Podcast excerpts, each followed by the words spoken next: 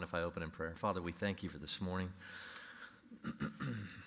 I always feel like, Lord, that in some ways you have a word, and I, and I pray that I get it right, and sometimes I know I fail miserably in that, but I, Lord, we work hard. We want to hear what you say, what your Spirit is saying to the churches. Lord, we want to know what your word is to us as a local community church, CRD, Lord. We thank you for that.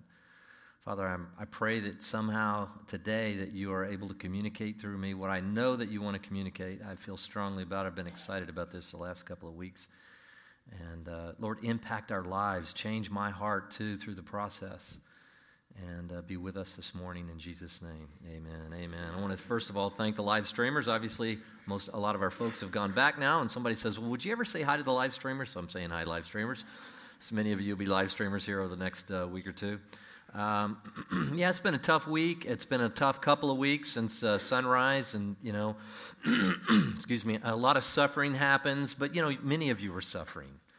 And uh, I will tell you, just to, the last number of years, probably the last, well, last 10, 15 years, uh, my issue with my health, uh, it really has helped me, pave the way for me to be able to empathize. I think when you're healthy and everything's great, it's just like, come on, just, you know, go, just get up, let's go. It's, everything's going to be fine. And somebody's suffering and you just aren't able to empathize. I, I am grateful for my ability to have a newly reinvigorated empathy for those of you who are suffering not only physically, but if you're suffering emotionally, spiritually, relationally, uh, this life can be difficult. Jesus said that, didn't he? He said, In this life, you will have tribulation.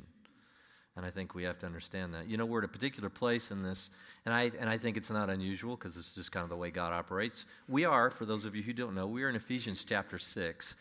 And we are going to get into today this idea of the idea of Lucifer or Satan. Lucifer just means the morning star. And his name was actually changed in some ways. He's now Satan, which is the adversary. For those of you who don't know, Lucifer was a, a, created cherub, one of the highest orders of creation outside of humankind. They were not created in God's image, but they had a powerful and effectual ministry. Angels still to this day have ministry that goes on. If you read the text, like I think most theologians do, about a third of those angels fell, and that's what gave us what we call the demonic realm. And the head of this fantasy uh, twisting guy was was Lucifer, who then became Satan. And that's where we get. So if you have your Bibles, Ephesians chapter 6, I want to look here at verses 10, 11, and 12, and that's where we're going to launch from this morning. It says, finally, be strong in the Lord and in the strength of his might. If you saw that second song, it's like, you are our strength. You are our song. I mean, Lord, every strength, every bit of strength that we have, I couldn't breathe another breath without the creator of the universe. All things were created by him and for him and through him. And, you know, that's Colossians talking about Jesus. You are our strength. So finally, be strong in the Lord and in the strength of what? His might. Where does your strength come from in this, this little thing called life we do down here? Where does your strength come? Well, it says it's from his might. Put on the full armor of God so that you will be able to stand firm against the schemes of the devil. First of all, do you realize that there are schemes that he is perpetrating on you today? Thought schemes that will penetrate your the way that you think. Not Satan himself, he's not omnipotent as we'll see. He's not omnipresent, but his forces of wickedness in heavenly places are set against you.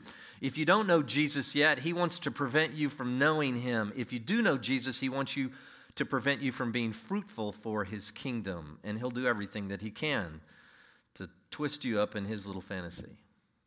Goes on to say, For our struggle, well, it's not against flesh and blood, it's against rulers, it's against powers, it's against world forces of darkness, against the spiritual forces of wickedness, uh, wickedness in heavenly places. Epuranios is the Greek word here for heavenly, and what it really means in some ways is sky. But we get kind of three heavens sky, local, surrounding, celestial bodies, and then the abode of God. And so I think what we can do effectively to say what this is really referencing is that there are spiritual forces in heavenly places. In other words, a dimension that we don't have access to. The unseen realm, not any different than God, the Holy Spirit, the angelic realm. We can't see that, but we know by faith that it exists. The more we know it, the more we recognize it's true.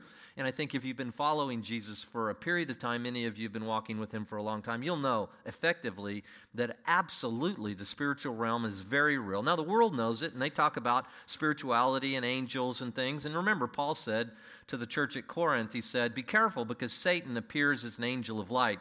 So there's all kinds of people that are engaging this unseen realm, but many of them in a way where they think it's the sign is marked heaven, but in fact it should be marked hell. And that's Satan. So our battle is not against people. It's not against people. It's against these spiritual forces of wickedness in this unseen realm. Well, let's go back to the beginning of this three verses.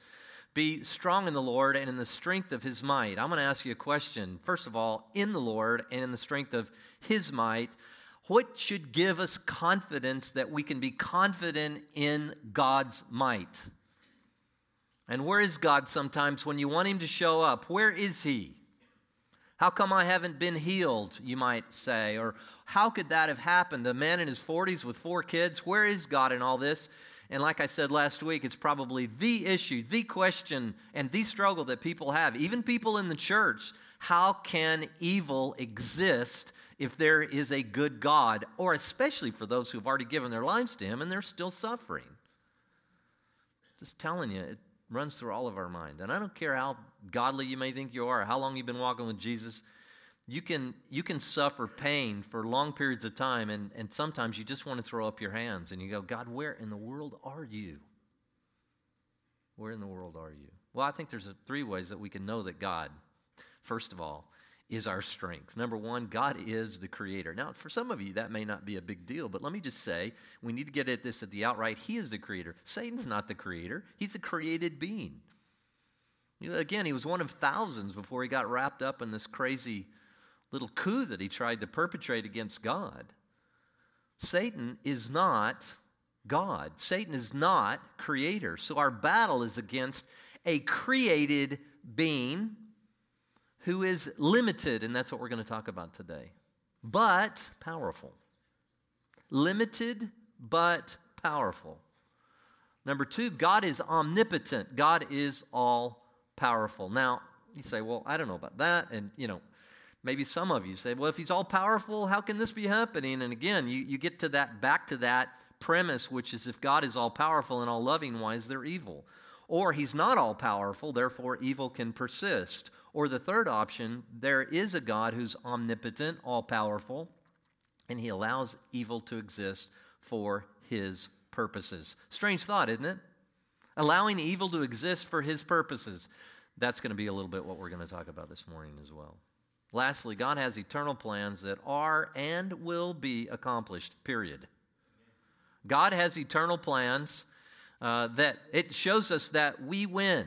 We win. I was at uh, my daughter Savannah's graduation, her college graduation this last week, which is great for all parents. Yay! and uh, I was, we're just so proud of her. And so we went over to, she graduated from CBU, California Baptist, over in Riverside. So we went over there and and the speaker came and, and he was talking about uh, this same concept. And I was thinking about it as it relates to this, and, and I thought it was a great uh, analogy. He's from Kentucky, the speaker was from Kentucky. And uh, he talked about he only watches Kentucky basketball. He's a Kentucky basketball crazed person, but he, he's so so crazed that he cannot watch a game where they lose.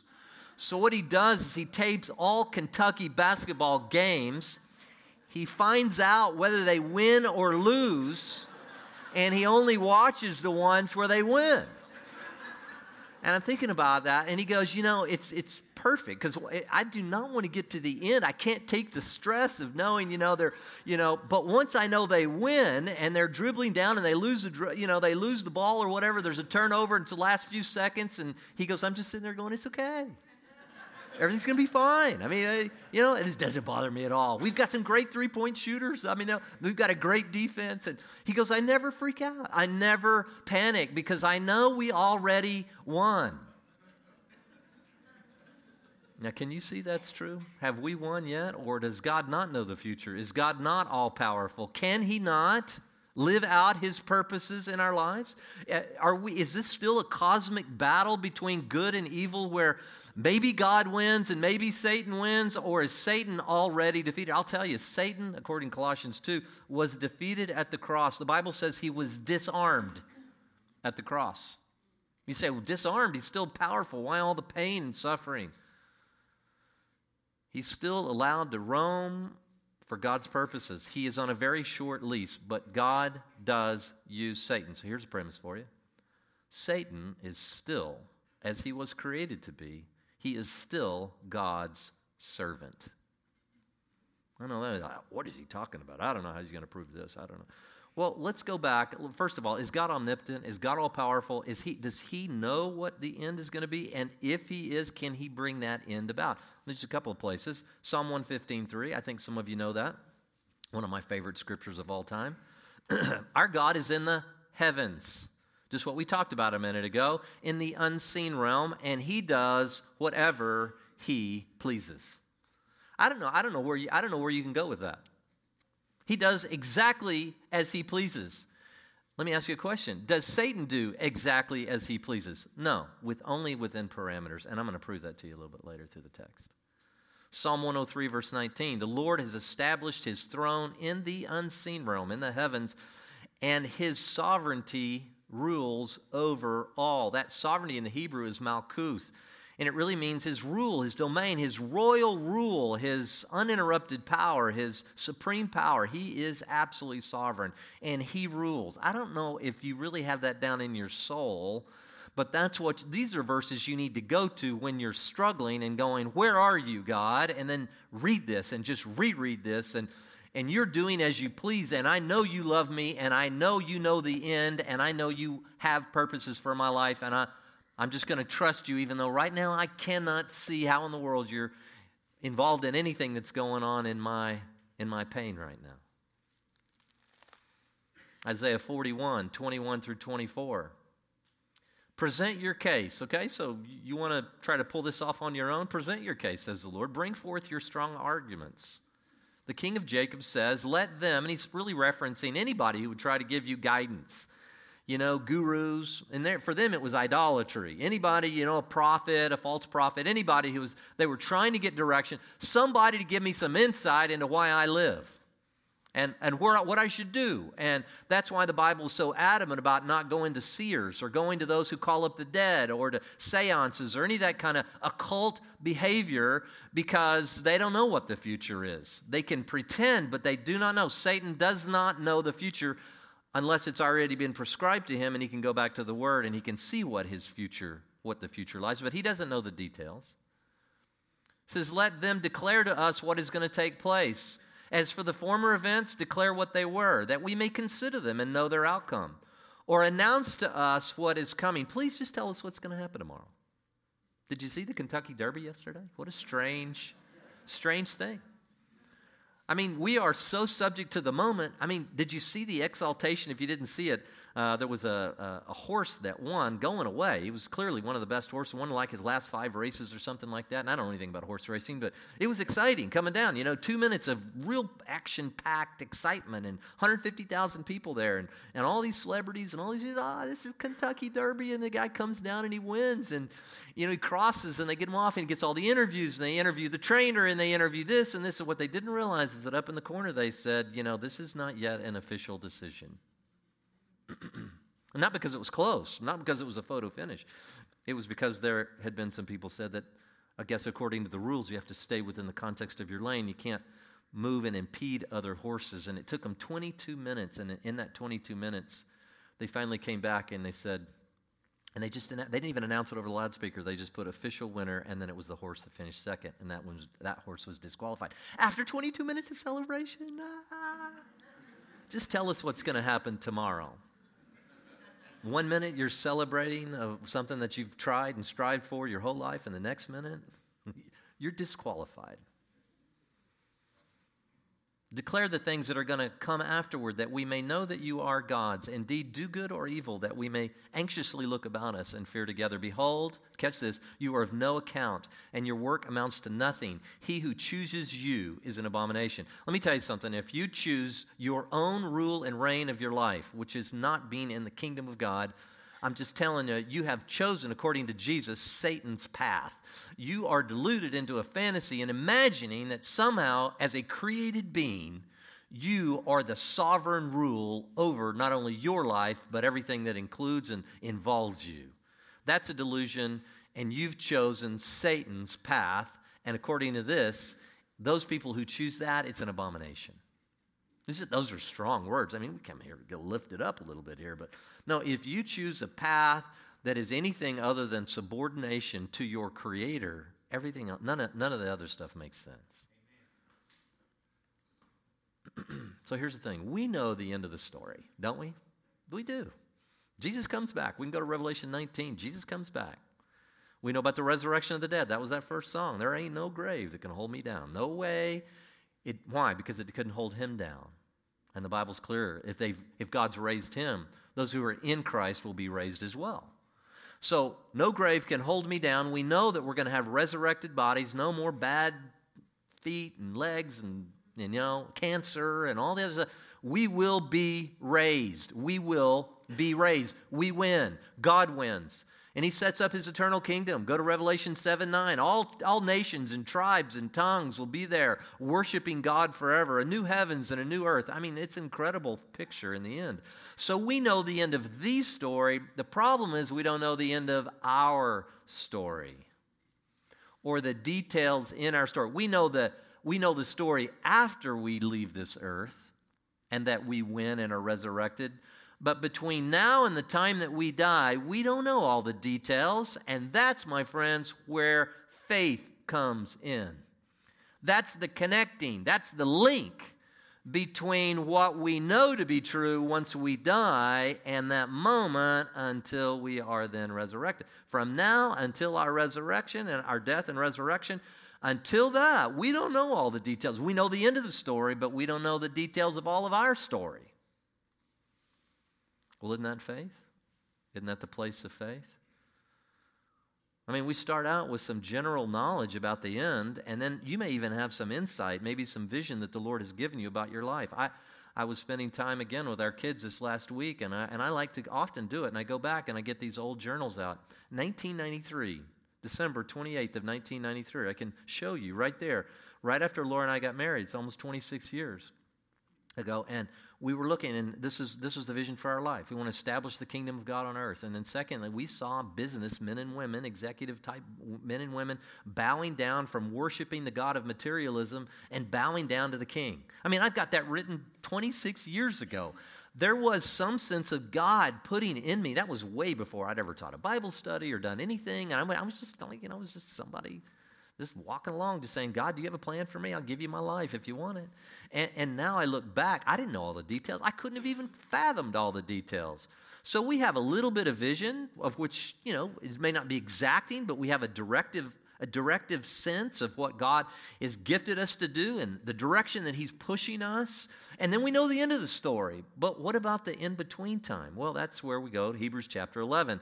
We can see in verse 1 and 2 faith is the assurance of things hoped for, it's the conviction of things that we cannot see.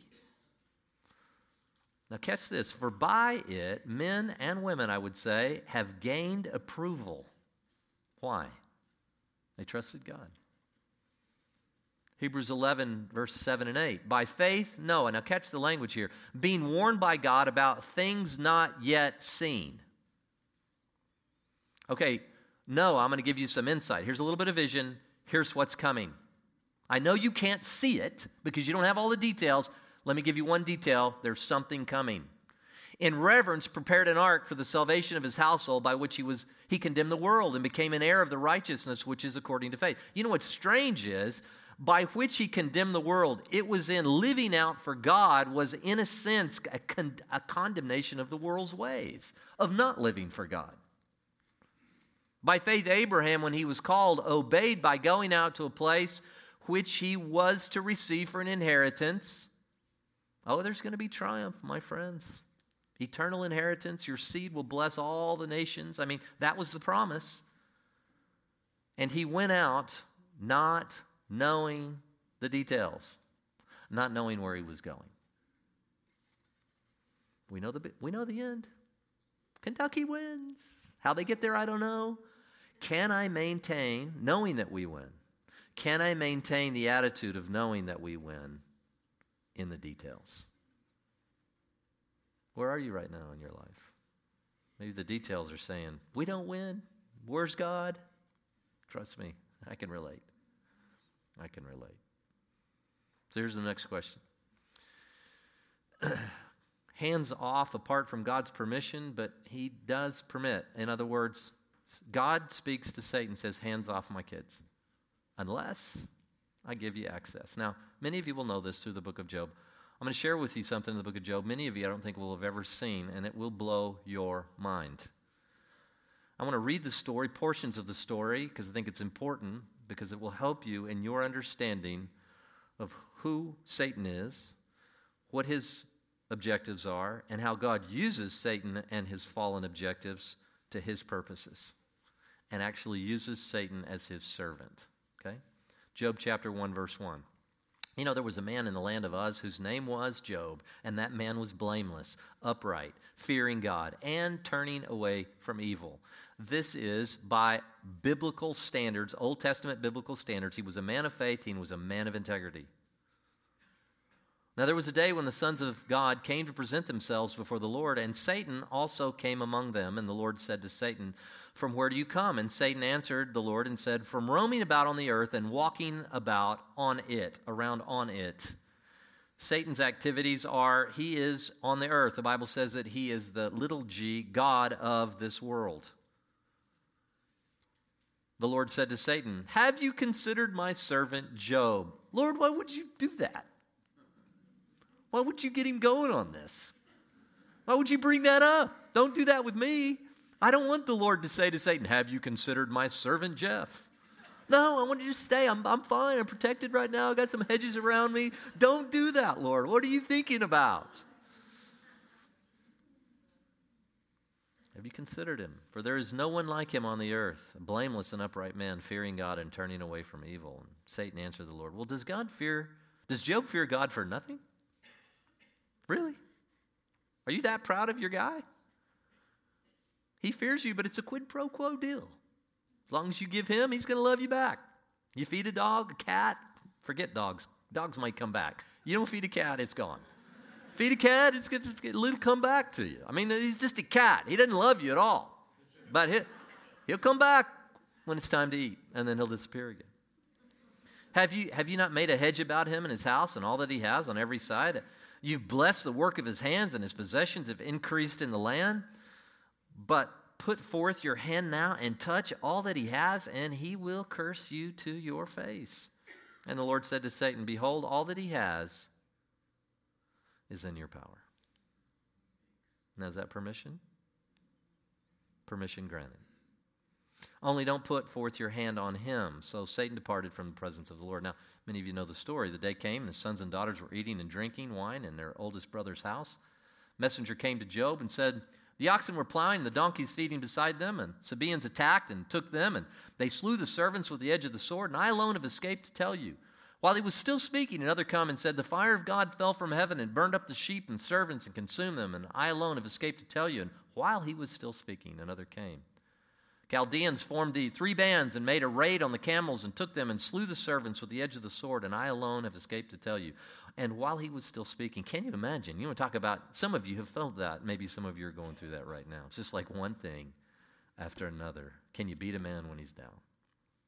While he was still speaking, another come and said, Your sons and daughters were eating and drinking wine in their oldest brother's house, and behold, a great wind came across the wilderness and struck the four corners of the house, and it fell on the young people, and they died and I alone have escaped to tell you. Then Job arose, tore his robe, shaved his head, fell to the ground. What? And did what? Worshipped. Worshipped. Naked I came from my mother's womb. Naked I shall return. The Lord gave, and the Lord's taken away. Blessed be the name of the Lord. Through all this, Job did not sin, nor did he blame God. well, it wasn't through there. And you say, well, that's enough. I mean, it, that's enough. You've given Satan excess. Job 2, 1 through 10. Again, there was a day when the sons of God came to present themselves before the Lord, and Satan came among them to present himself before the Lord. And the Lord said to Satan, Where have you come from? And he answered, From roaming about on the earth and walking around. And have you considered my servant Job? For there is no one blameless, upright, fearing. And he still holds fast his integrity. Same, same exact scenario. He's still walking in his integrity. Have you seen that, Satan? What do you think about that? I allowed you full access to his life. Well, except for not touching his physical body. Although you incited me against him to ruin him without cause. Notice that. Without cause. Satan answered and said, Skin for skin. Skin for skin. If you let me touch his body, it's one thing to touch something outside of him, but let me touch his body, skin for skin. Yes, all that a man has, he will give for his life. However, put forth your hand now and touch his bone and his flesh, and he will curse you to his face, to your face. And the Lord said to Satan, Behold, he is in your power. Only spare his life. Permission granted. Satan went out from the presence of the Lord and smote Job with sore boils from the sole of his foot to the crown of his head. And he took a potsherd to scrape himself while he was sitting among the ashes. And his wife said to him, Do you still hold fast your integrity, you fool? My ad. Curse God and die. You speak as one of the foolish women speaks. Shall we indeed accept good from God and not accept adversity? In all this, Job did not sin with his lips. Now we know the rest of the story.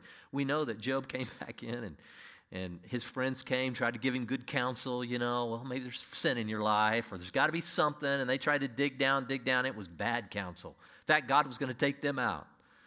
At the end, Job had to pray for his own friends because it was lousy counsel. It was in the heavenly courts, suffering without cause. Now, much of our suffering is a function of, of cause, but there is suffering without cause, as was the case with Job. You say, well, you know, that's Old Testament.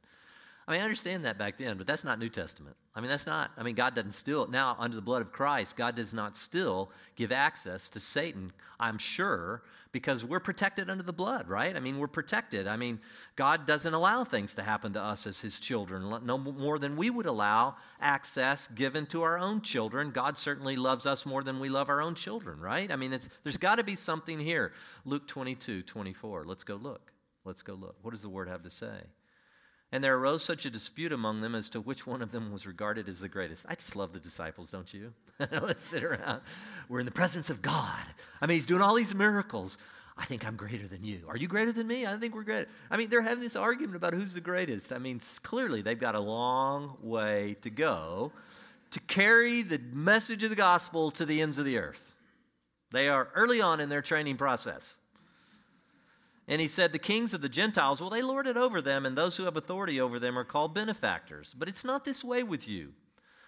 As we talked about last week, the one who is greatest among you must become like the youngest, and the leader like the servant. For who is greater, the one who reclines at the table or the one who serves? Is it not the one who reclines at the table? But I am among you as the one who serves. I'm the greatest, and I'm the servant. He laid that out. It's the servant now principle. And then he says, You are those who have stood by me in my trials. Now he's going to give them a picture of the end after their death. He's going to give them a little bit of the we win speech. It's going to look bleak, it's going to look dark.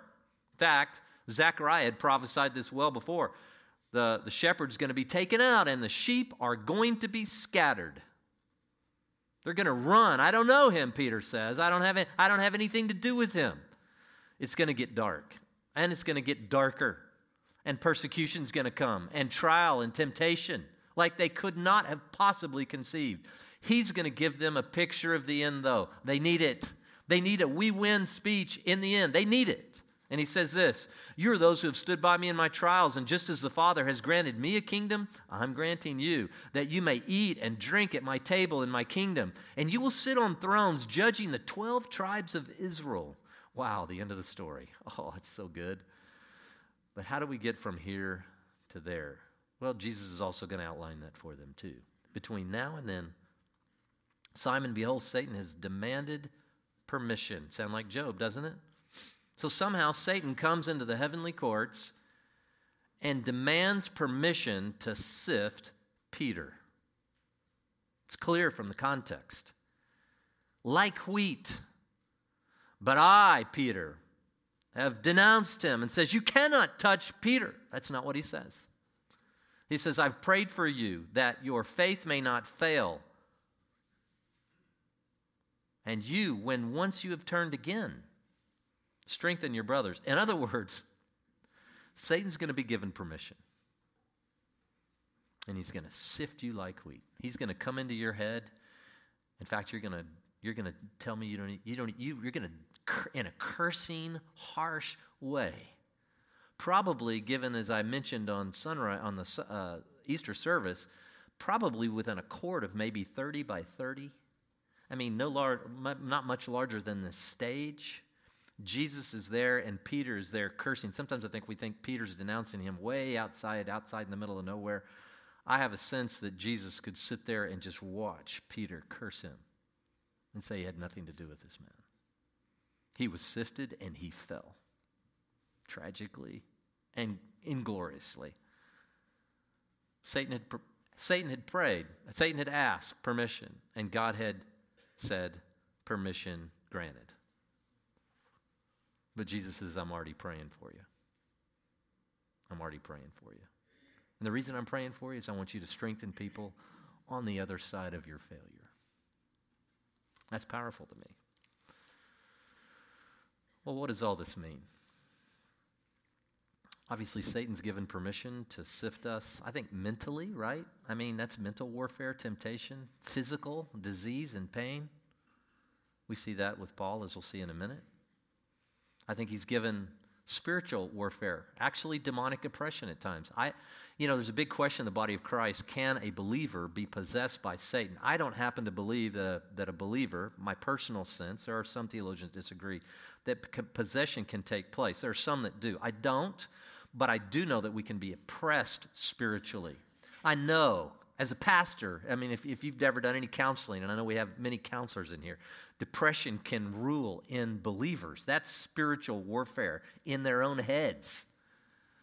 And they've been given permission by Satan to do so. You say, well, you're hurting my view of God. No, I'm helping your view of God because if you're going through that and you think God doesn't, then you're going to then you may think, well, it's all my fault or I'm different than everybody else or there's somebody else at church at the red door and I'm I'm the bad guy. I'm the I'm the outcast. How can I, I'm too afraid to even talk about this. I don't want to talk about that I'm going through some depression right now because, you know, that'd be saying oh, you got to give up, you know? I'm a, somehow I'm I'm less than. I, I'm not part. Maybe I and then Satan will come in, Are you even saved? I don't even think you're saved. I don't even think God loves you. I mean, you, you can go down that road. Let me just tell you spiritual oppression is part of permission granted. Of course, the question is why. Erwin Lutzer, who was at Moody for many years, you know, Pam and Rick Carlson are part of that church, and he writes a, writes a tremendous book, you know, God's a Devil.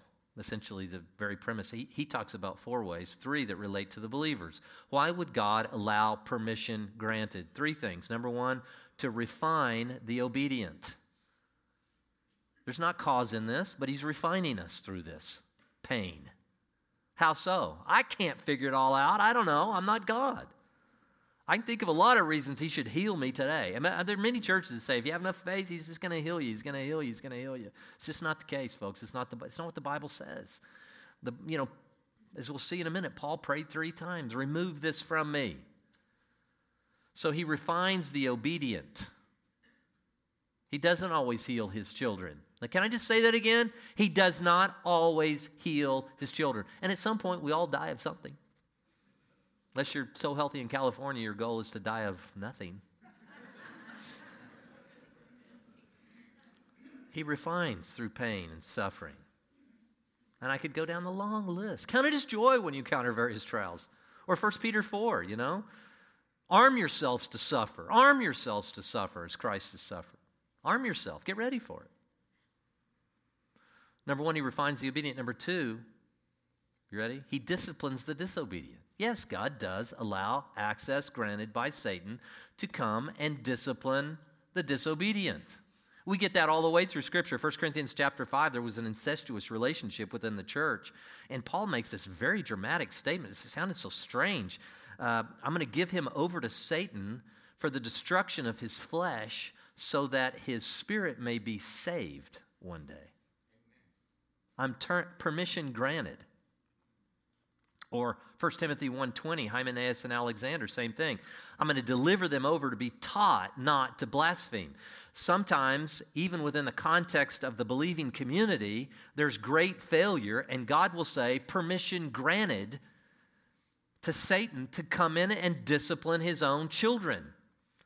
And that's something you should always ask if you're suffering. Lord, is there some place that I've got sin in my life? But imagine that it's not always that. And lastly, it's to purify his holy ones, it's to refine and to purify and to discipline. He gives Satan access through all of those. 2 Corinthians 12, we've, I've talked about it many times in here. But in the context, I think it's important to see. Because of the surpassing greatness of the revelation, 2 Corinthians 12, 7, because God had given me so much, Paul says, for this reason, to keep me from exalting myself. Wow, pain, physical pain, to keep someone from exalting themselves. That's Paul's take on this. I mean, if I had everything, I had health and this and that, and everything's going my way, and so, how could, number one, I would just say, how would I relate to people? Everything always works out for me. Oh, yeah, oh, everything he touches turns, turns to gold you know, and then you conceive of, you know, Paul being up there. And Paul's like, no, I'm, I'm, I'm not great with my words. And, and uh, he had some little things. He was imprisoned, and, and, and he had this thorn in the flesh, which we don't know what it was. It was physical or spiritual torment or whatever it was. He prayed three times that God would remove it. And what does he say? He says, There was given me a thorn in the flesh, a messenger of Satan to torment me. Notice, a messenger of what? Satan to torment me. Who gave that permission? I thought you were giving your whole life to God. God. Access granted. To do what? To torment me, to keep me from exalting myself. Concerning this, I implored the Lord three times that it might leave me, and he said to me, My grace is sufficient for you. Power is perfected in weakness. Wow. Most gladly, therefore, I will rather boast about my weaknesses, so that the power of Christ may dwell in me, his strength, his power. Therefore, I'm well content with weaknesses, insults, distresses, persecutions, difficulties, for Christ's sake, for when I am weak, then I am strong. See, the world says that's ridiculous. When you're weak, you're weak. When you're strong, you're strong. The Bible says no. God says, when you're weak, my power in you, now you're strong. And you'll know it's me and you won't perceive that it's you. Still struggling to accept that the Lord actually chooses to bring evil into your life? I'm going to ask you that question. Are you still struggling this morning to believe that God uses Satan to bring evil into your life? Is this a heresy? Is it a misrepresentation? Well, Paul Harvey's, what did, what did Paul Harvey always say? And now for the rest of the story. Job chapter 42. Let's go to the end of the story. I want this to grab you, and I, want, I don't want you to ever forget this, this particular passage, Job 42 11. Then all his brothers and all his sisters and all who had known him before came to him, and they ate bread with Job in his house, and they consoled him and comforted him for all the adversities, the ra'ah, that's bad, evil, distress, injury, wrong, hurtful, unpleasant, misery, that the what? the Lord had brought on. And each one gave him one piece of money and each a ring of gold. I'm like, thanks a lot. So we have to make a distinction here. Does God bring evil? Not immediately. The immediate cause of evil is Satan. Satan brings disease. Satan brings distress and misery. Satan but you cannot not say that God is not the ultimate cause. See what Job 42:11 is saying is saying, "Look, I care so much for you that I'm going to begin the process that we talked about last week of conforming you to the image of my Son, preparing you to rule and reign with me for all of eternity. If you anticipate that that will be done only in pleasant, wonderful little Bible studies and nice church services where all your dreams come true, part of this is a cross, and many of them are having your dreams shattered. Fall upon this rock and you will be shattered, broken to pieces, Jesus said. But don't let this rock fall on you, otherwise, you'll be ground to dust. Brokenness is part of the kingdom. The cross is part of the kingdom. And if God does it, can you walk out of here today and go, but He does it because He loves me? That doesn't mean there aren't dark nights of the soul where you may be there in bed just going, why the pain? Why the unrelenting pain? And I don't care whether it's physical. Physical sometimes is the easiest to, to, to overcome spiritual, mental, relational, all the different kinds of ways, and you just feel like it's just tormenting your soul. Can you say, as Job said, Lord, I know you've given permission to Satan, or Paul, I know you've given permission. If you've given me permission, then I, then I believe with all of my heart, without any question, that you're doing this for my good. All things work together for good to those who love God and are called according to his purposes. I know that's hard. I'm. I, I would tell you, I probably wouldn't be as impa- I would be impassioned about it, but I don't know that I would be as impassioned. I mean, I was. I've been in such pain this last week. Pain. I'm talking pain, but I. I don't say that to garner your sympathy. I really don't. I really don't, because I know many of your stories. Some of you've gone through intense, long, brutal pain, cancer for many years. You know, I know. I think of one man in here that has gone just fought this cancer battle for year after year after year, and he's such a godly man. Some people jump off the bus here. You know, I just, I can't believe that. It just sounds like you're just make, making stuff up. Damned if you do, damned if you don't. You know, you Christians, you just make everything into something where God's good. He is. If it wasn't for the end of the story, nah, then I'd struggle with it. Now, do we win in the end? Kentucky wins. No, they can't. There's only three seconds left. They're down. Two points. They don't have the ball. I'm just telling you, they win. Oh, it's unbelievable. Unbelievable turnaround, last second shot. Oh, wow. We couldn't have imagined a scenario like that. See, the world couldn't imagine a scenario for you. But this is, this is the beauty of our word, isn't it? Is this is hard. This is a hard message. I, I, I don't expect, but let me tell you something. It is the most incredibly liberating message you will ever hear if you understand, and this is the close. Are you ready? God allows Satan into my life through his own permission, granted, to do what? To conform me to his image and prepare me for the incredible, glorious end game where we win. That's the message. If you don't think that Satan has access and that, that you're completely protected and hedged in from all of his activities, then why would Paul be asking to put on the full armor of God that we'll talk about? We'll talk about some of his schemes next week. Why would God be imploring us to do this if there wasn't really an adversary? Or if there was an adversary, but he had no, it's like a Teflon Don here. No, you can't touch me because I'm covered in the blood. Some churches preach that. I think it's very dangerous to preach that if you're right with God, then everything's going to go your way. It's just not Bible.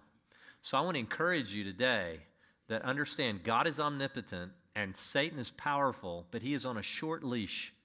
He cannot go beyond what God has allowed him to do in your life. Can I say that again? Satan cannot proceed past what God has allowed him to do. So if you're struggling, he's allowed it, but he can only take it up to a point, and then permission is not granted. And then typically God will step in, and a lot of times there's restoration that happens, and there's beauty, and then you, but you've gone from this level to this level. You look much more like Jesus now. And you're also more equipped to go into the kingdom and help hurting, lost souls meet Jesus. Does that make sense? Let me tell you something. This is a good word. It's not a heretical word. It's not a bad word. It is a good word. And I will tell you with all with all my belief, this is absolute Bible. So now we're going to listen to this story, uh, testimony.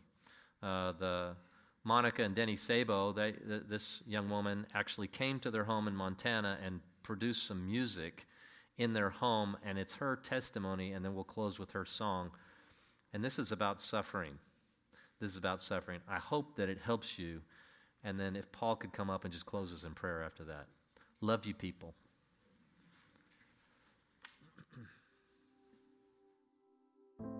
Music has always been such a big part of my life. There's always been a song in my heart that I needed to sing. I started writing songs when I was around 12, 13 years old, and I never really grew up envisioning sitting on a stage with people in front of me, but I just, I absolutely fell in love with the passion in music and the way you can relate. Uh, to others through telling sto- I love to tell stories, so telling stories through music. And my dad was a worship pastor, so I grew up always in the worship music world and watching him lead worship and learning what worship music was and who we were worshiping. He was such a big encourager of me chasing my passion and my dream. So those dreams throughout the years kind of led me to Nashville. I spent about a year there uh, chasing after it and leaving demos at doorsteps. And um, but one day I got a phone call, and it was uh, unknown, and and they asked me if I was a relative of Ross Turner. It was hours after that that I finally found out um, my dad had passed away. It was a sudden heart attack, absolutely out of nowhere. It was such a dark period in my life. Um, but music was still such a strong desire in my heart, so it just kept pulling me forward. So I chased it. So I packed my blue Honda CRV and spent about eight years out on the road, touring around, playing and singing songs and sharing stories for absolutely anybody that would give me the time of day. But it got to a point where I was I was starting to do some shows and I'd be on stage and I, all of a sudden my memory I was having some memory problems. I couldn't remember my songs as well. My speech was getting really slurred. But it got to a point where I couldn't function anymore. Um, I couldn't think very well. So I, I finally went home and that last trip home, I stayed for a number of years. I ended up bedridden for a really long time. Um, my muscles atrophied. I could no longer walk. I couldn't swallow. I had a feeding tube. I had seizures. I found out I had Lyme disease. Spent another six or seven years on every kind of IV treatment protocol that there possibly is. The Lord was very quiet during that time. So it's like in those seasons, I just have to hold so tight to what I know that He doesn't ever leave and that He loves and it's forever. Finally, some of the treatments that we were doing started to work and my body would bounce back. And I finally started to get back out on the road a bit and do what I love to do and connect with people and sing and hear their stories. And I met my husband out on the road. We got married, and about a year into marriage, um, we got pregnant, which was a huge surprise because we had been told I couldn't get pregnant. And then right around our 12 week ultrasound, I was laying there and I remember looking at the doctor and I just remember his face going white. He said, Your son has a birth defect and that it's absolutely fatal, that there's nothing that can be done about it. We carried him, um, I think it's about 34, 35 weeks. They did a C section. I just, I remember the way it felt to have him sitting on my chest. And I remember they said that his breathing was getting labored, so I kind of knew. And so I just remember whispering to him, If you're ready to go, you can go now.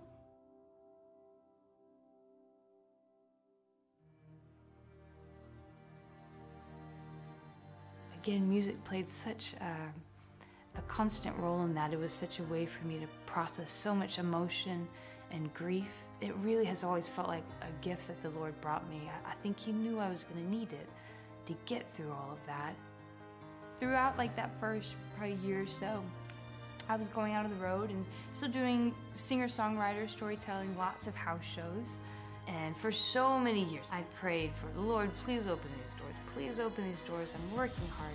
And it was just a change in my prayer. And I said, Lord, whatever door you open, I'll walk through. And it's kind of scary because you don't know, you don't know what's about to happen. But to share songs about my faith and about the Lord and um, for just saying thank you for all he's done. It's an incredible honor to me, as well as it's like a huge responsibility for me. But he asked me to show up. He asked me to do this, and I, I said yes. Uh, so I've just kept showing up.